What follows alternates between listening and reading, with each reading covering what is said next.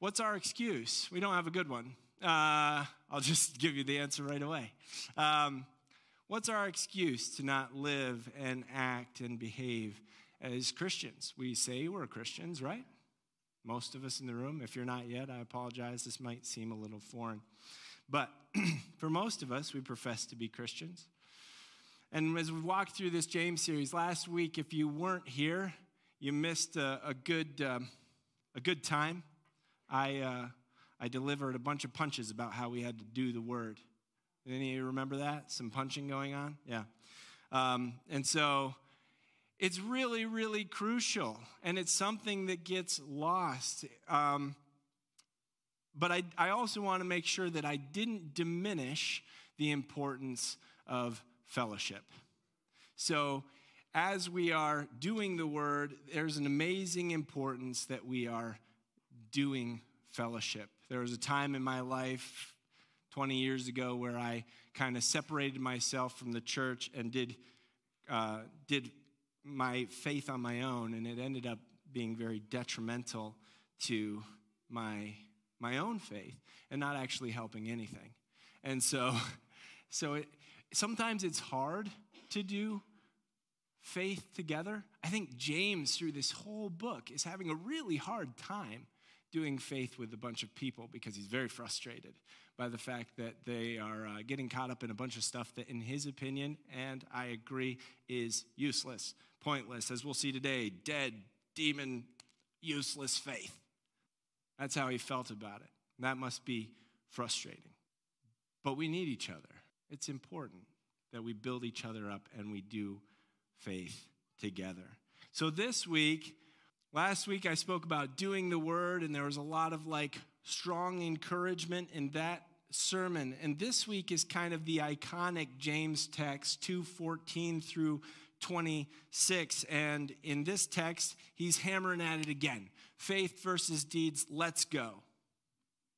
So I could just come swinging once again this Sunday, but I thought that that might leave everyone feeling a bit bruised by Aaron's sermon. So what we're going to do is I want to take a little different approach to the sermon this week. And first, I want to pose this question. Let's put the question up on the board. Let's see. Andrew, I believe. There it is. Does justification as an ongoing and final right standing with God depend on the works of love? It's an interesting question. And I'm going to present some stuff today that I feel that uh, I think there's two answers to this question. I think there's a yes answer and there's a no answer. And we're going to look into that more deeply, but ultimately understanding the fullness of a living faith. Are you excited? All right, let's learn and look at the word together. So we're in James two, fourteen through twenty-six. And it says this: "What good is it, my brothers and sisters, if someone claims to have faith but has no deeds? Can such faith save them? Suppose a brother or sister is without clothes and daily food. And if one of you says to them, 'Go in peace, keep warm and well fed,' but does nothing about their physical needs, what good is it? In the same way, faith by itself, if it is not accompanied by action, is dead. But someone will say, 'One has faith, another has deeds.' Show me your faith without deeds, and I will show you my faith by my deeds. You believe there is one God? Good. Even the demons believe that and shudder. You foolish, empty person. Do you want evidence that faith without deeds is useless? Was not our father Abraham considered righteous for what he did when he offered his son Isaac on the altar? You see that his faith and his actions were working together, and his faith was made complete by what he did. And the scripture was fulfilled that said, 'Abraham believes God, and it was credited to him as righteousness.' And he was called God's friend. You see that a person is considered righteous by what they do and not by faith alone. In the same way, was not even Rahab the prostitute considered righteous for what she did when she gave lodging to the spies and sent them off in a different direction? As the body without the spirit is dead, so faith without deeds is dead. Let's pray. God, I thank you for today. I thank you for your word. Lord, I pray that you would be revealing to us today uh, what you have in store as we are your workmanship, God. I pray that you would be revealing the works that you would have for us to do. God, that we would move forward eagerly to love others, to show what we believe and who we are in our actions for your glory. In Jesus' name, amen. Amen. So I said I was going to do something a little bit different today, and I'm going to continue with that. What I want to do today is I want to pit or put in a cage match Paul versus James. Okay? So we're going to put Paul in a cage match against James, because many people look at this text and think, man, this seems a bit contradictory to the things that Paul said. And I think that we would... we would believe that because I do believe, in short, those two men, because of their ministries, would answer this question differently. Crazy, okay? I think Paul would answer this question with a resounding no.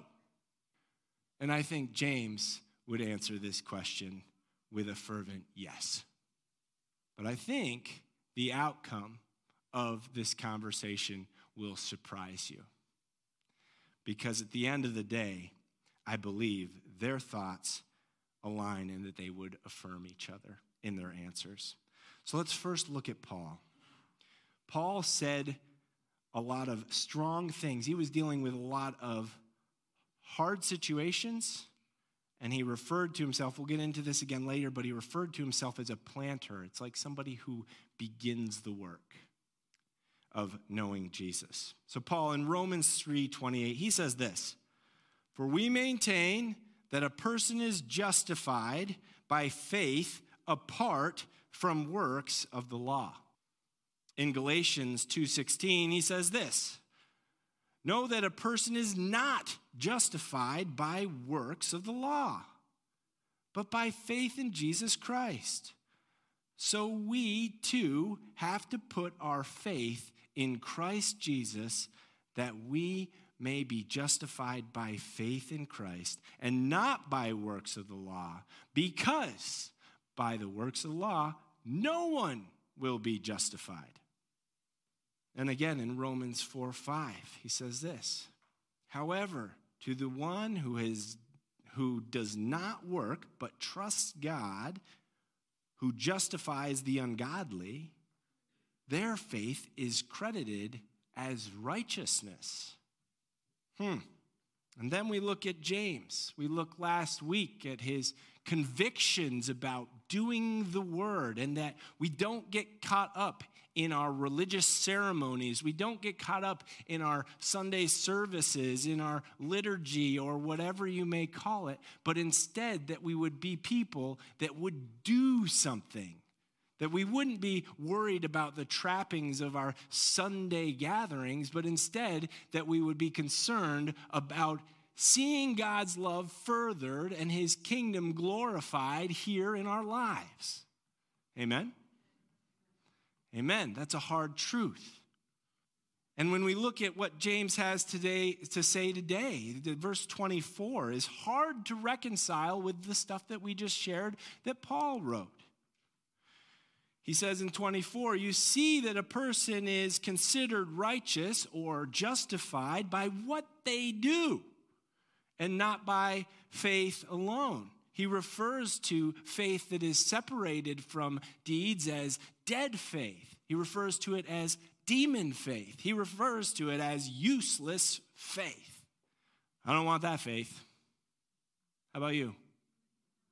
But at a glance, it seems like these two are butting heads. Wouldn't you agree? at a glance at what we've looked at today. You might be more informed. But at a glance, it certainly looks like they're butting heads. Let's bring that question back up.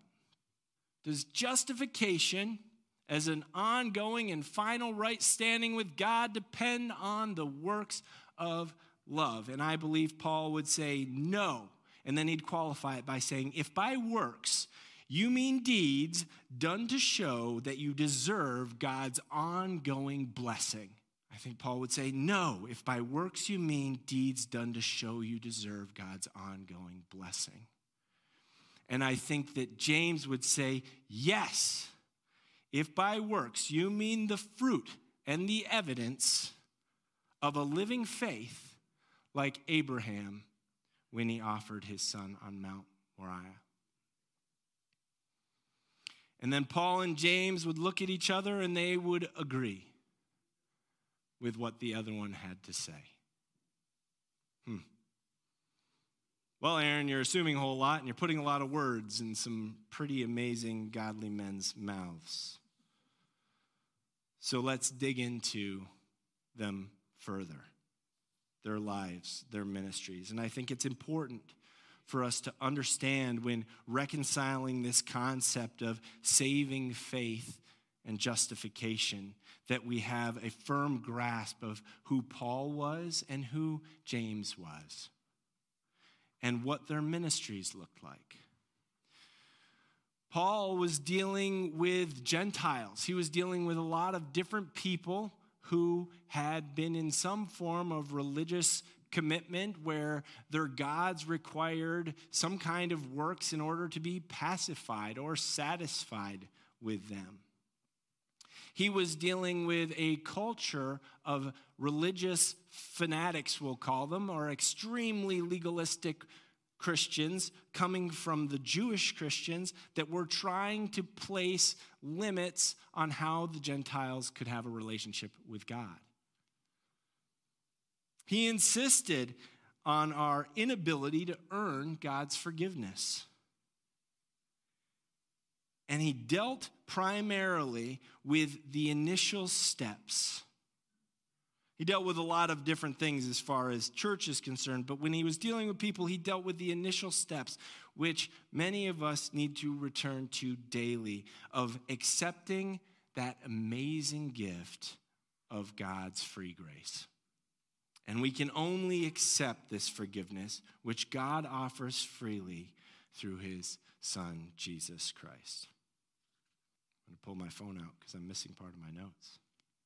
Sorry about this. All right, so James, I got it. James is dealing with a group of professing Christians, most of which were Jewish. But this group had claimed their forgiveness and a new life and relationship in union with Christ. It's much like us today, right? Many of us have claimed that justification, that forgiveness. We own that we have new life. Amen? New life. Amen. Such a proclamation of new life must be reflected in the living, or it's not new at all, right? Get an amen to that? Amen. Amen. We have been justified, and now we must show that we are sanctified. We have been justified, and now we must show that we are sanctified. In these two men's ministries, they were addressing different issues, different people, different concerns. And because of that, it God had given them different tools, different passions, different things they needed to walk through and deal with. And they dealt with them exceptionally, but they dealt with them differently. But we will see that if we look deeper into the New Testament, this, con, uh, this concept of new living is reiterated again and again and again and again. John the Baptist preaches that we should prove the reality of our repentance by the excellence of our deeds. That's in Matthew three. Jesus himself preaches that we should so live that the world might see our good works and give the glory to God. That's Matthew five, six. And despite the amazing frustrations that Paul faced with legalism, he clearly defines what faith looks like when living in surrender to Jesus Christ. In Romans two six, says this: he will render to each one according to his or her works. In First Corinthians three eight, Paul says this, three eight and nine. He who plants and he who waters are one, and each will receive his wage according to his labor. For we are God's fellow workers. You are God's field, God's buildings. In Galatians five six, he says, for in Jesus Christ, neither circumcised nor uncircumcised has, decision has any value. The only thing that counts is faith, expressing itself through love. So Paul supports this working, living faith. And I think where we struggle is that we, a lot of times when we talk about faith alone, we imagine uh, that it's the understanding and acknowledgement, a knowing that is complete faith. But I think it's something more. Paul, when he closes almost all of his letters, he encourages the co-workers. Hey, say hi to this person. Tell them they're doing great. I love this person. I'm so proud of this person. Go do this great thing. Hey, by the way, everybody go love people. He closes almost every letter like that. So as he's signing off, he's saying, go do it. Go do it. So let's look at the question again. Does justification as an ongoing and final right standing with God depend on works of love?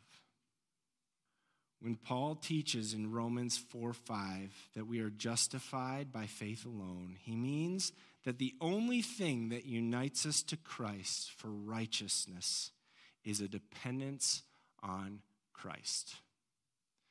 The only thing that unites us to Christ for righteousness is dependence on Christ. And when James in two twenty-four says that uh, we are not justified by faith alone, what he means is faith, which is justified, doesn't remain alone. Faith that is a justifying living faith doesn't remain alone. And they would agree and affirm each other. Paul puts it this way in Ephesians two eight through ten. For by grace you have been saved through faith. And this is not your own doing.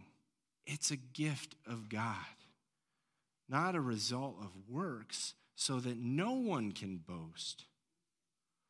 For we are his workmanship, created in Christ Jesus for good works, which God prepared beforehand, and we should walk in them. I'm going to invite up the worship team. The glory of Christ in the gospel is not merely that we are justified when we depend entirely on Christ, but also depending entirely on Christ is the power that makes us new.